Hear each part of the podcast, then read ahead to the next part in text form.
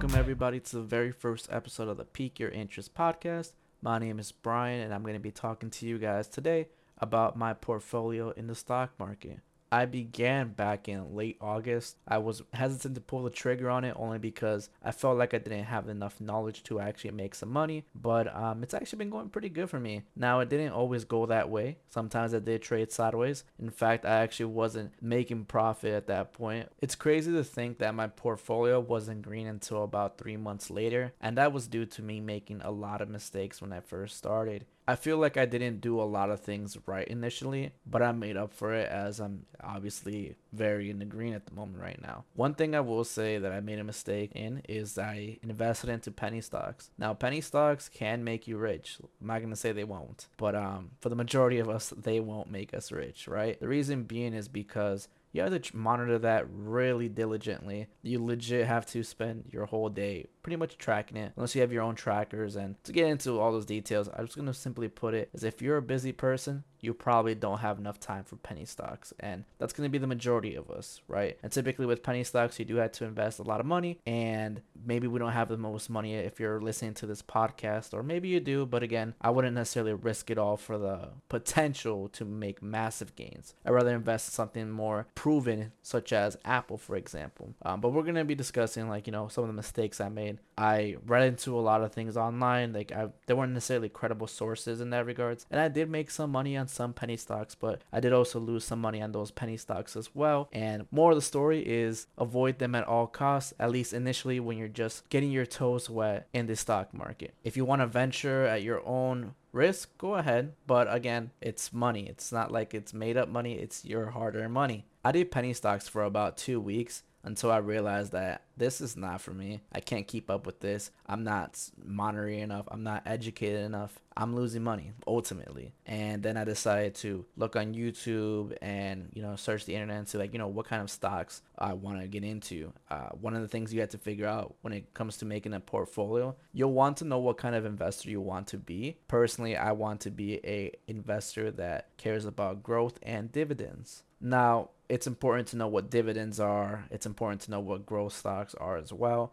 People have different opinions on what qualifies as a growth stock and what qualifies as a dividend stock and what qualifies as a trash stock, a meme stock. Just to put it in simple terms, we're going to be discussing the growth stocks and the dividend stocks. Growth stocks are typically stocks that you see with the potential to grow at a higher price in the future. Dividend stocks aren't necessarily known for growing, they're more known for their dividends, meaning that they pay out consecutively. But just keep in mind that a dividend can be suspended or even cut at any point in time. I personally feel that I have more dividend stocks than growth stocks in my portfolio, but that will change over time. It has changed over time. Even when I first started, initially I felt that I was more concerned about my dividend, but then I realized that I'm a little bit younger. I'm 24 now, um, but I am getting older, I guess, and I'm able to take more risk. Whereas if I was older, I can't really afford to lose $100, $200, even $1,000 uh, because again, I may not be working at the time. I want to be retired. But the one thing that I did do is I built a foundation foundation or sort of like an anchor. That way, if uh, it's kind of like a safe bet. If things go wrong, if things go south or anything like that, this will retain its value. So one of the stocks that I actually have a lot of value in right now and I have a lot invested in is AT&T. And a lot of people will say, you know, AT&T doesn't grow. AT&T is a joke.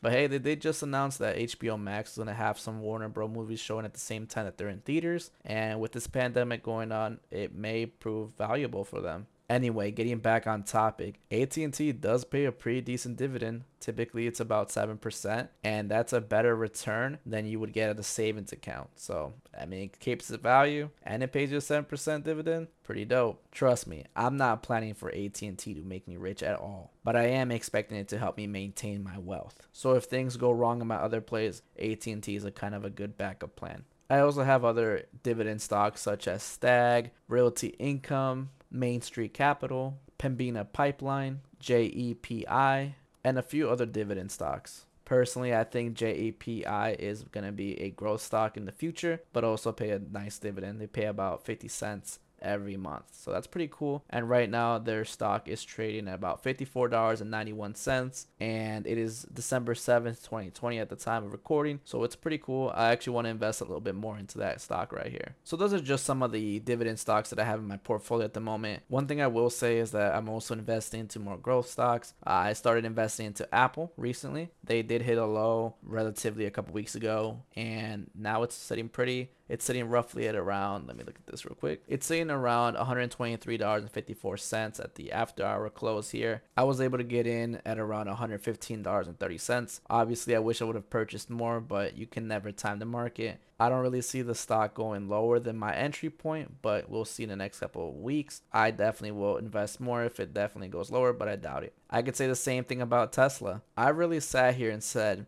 Tesla's going to underperform at 379.22 back in October 30. This was just after the stock had split, and I am kicking myself for not investing in that much here because, again, it's December 7th, 2020, and that stock right now is sitting at $642. Now, I invested like a few dollars here and there, and I'm still up on that return, but again, it's always those what ifs, and this is why you can never time the market. Just kind of just want to go with your guts. I thought it would, you know, ultimately, I did think that it was going to go up. I just didn't know how much and how quickly and that FOMO is really kicking in right now. The last thing I'm going to say about Tesla is never count it out. I am also invested in APXT, which is a potential growth stock here. Um, it's a little bit more riskier, but I do believe that it will go up in value because it does have a merger coming in next year. And let's hope that I am making profit on it. Right now, I am down under like about $20 or so, but we'll see what happens within the next coming weeks. And that's just a small glimpse of what's inside my portfolio. Obviously, I have more stocks in there. Some people will say I have too many stocks. Some people will be like, it's not enough stocks. But, you know, this is the ones that I'm tracking at the moment. And I'm still up pretty decent if you ask me. In the past three months or so, roughly now four since I started in late August, I am up 12.39% as of right now. I'm really hoping I don't have to make any more deposits because I have a goal to reach 6,000 by the end of the year, but I'm not sure if that's actually feasible at this point in time. Doesn't mean I'm not going to try. I think it's going to be pretty cool to keep track of my progress over the next couple months, and we'll be reflecting exactly our trades that we've made within that time frame. You guys can let me know if you want to hear more about this, but that's going to be it for this one. I'm hoping for next episode I can get someone for the podcast and we can learn how they deal with their own personal finances. Thank you so much for listening. See you in the next one.